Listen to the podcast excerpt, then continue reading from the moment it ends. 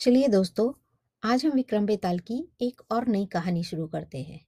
जैसा कि हमेशा की तरह, विक्रम बेताल को अपनी पीठ पर बैठा कर ले जा रहे होते हैं और बेताल उन्हें एक और नई कहानी सुनानी शुरू करता है। तो आज की कहानी का नाम है चार मूर्ख ब्राह्मण।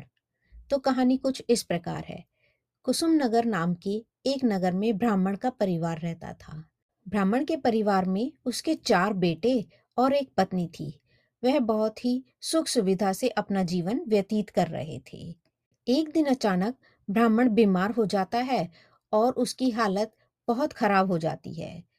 बहुत सारे वैद्य उसका इलाज करते हैं, लेकिन वह बच नहीं पाता और इसी बीच उसकी मृत्यु हो जाती है। उसकी मृत्यु के बाद उसके दुख में उसकी पत्नी की भी मृत्यु हो जाती है। अब उसकी पत्नी की मृत्यु के बाद चारों ब्राह्मण भाई अकेले रह जाते हैं। और वह अपना जीवन उस धन से व्यतीत करते हैं। लेकिन उनके जितने भी रिश्तेदार थे, वह चारों लड़कों को अकेला देख उनका सारा धन छीन लेते हैं, बुरा व्यवहार करना शुरू कर देते हैं।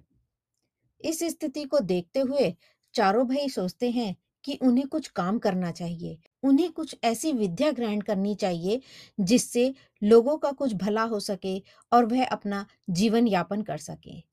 तो चारों यह सोचकर अपने अलग अलग दिशाओं में कुछ विशेष विद्या हासिल करने के लिए चल पड़ते हैं। चारों भाइयों ने घोर तपस्या करके एक बहुत अच्छी विद्या हासिल करी। चारों भाई काफ़ी समय बाद मिले तो उन्होंने एक दूसरे को अपनी विद्याओं के बारे में बताया कि उन्होंने क्या हासिल किया है।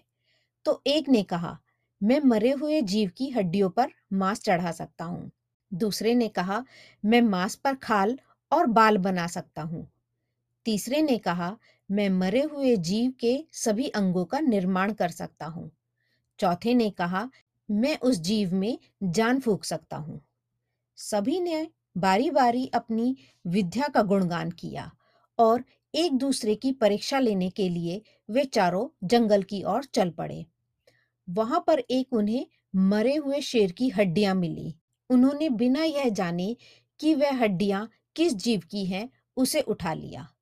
पहले ने अपनी विद्या से उन हड्डियों पर मांस चढ़ा दिया। दूसरे ने उस पर खाल और बाल पैदा कर दिए। तीसरे ने उस जीव के सभी अंग निर्माण कर दिए। अंत में चौथे ने अपनी विद्या का प्रयोग करके शेर में जान फूक दी। शेर जैसे ही जीवित हुआ, उसने उन चारों ब्राह्मण को अपने सामने देखा और उन्हें खा गया। इतना कहते ही बेताल चुप हो गया। बेताल ने राजा से प्रश्न किया, बताओ राजन, इन चारों ब्राह्मणों में से सबसे बड़ा मूर्ख कौन था? राजा विक्रमादित्य ने जवाब देते हुए कहा, इन चारों ब्राह्मणों में से सबसे बड़ा मूर्ख चौथा भाई था, जिसने शेर में जान फूकी, क्योंकि अन्य ने बिना जाने हुए शेर के शरीर के सारे अंगों का निर्माण किया। उन्हें पता ही नहीं था कि वे किस जीव का निर्माण कर रहे हैं।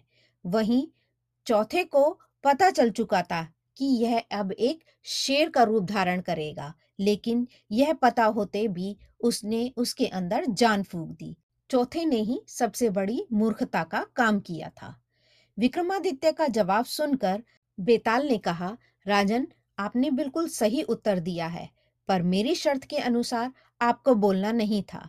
लेकिन अब आप बोले तो मैं वापस जाकर पेड़ पे लटक जाऊँगा। तो वह यह कहते ही उड़कर वापस उस पेड़ पर जाकर लटक जाता है। एक बार फिर विक्रमादित्य उसके पीछे उसे पकड़ने के लिए दौड़ पड़ते हैं। तो दोस्तों, यह कहानी यहीं समाप्त होती है। फिर मिलते हैं एक नए अध्याय में, एक नई कहानी के साथ।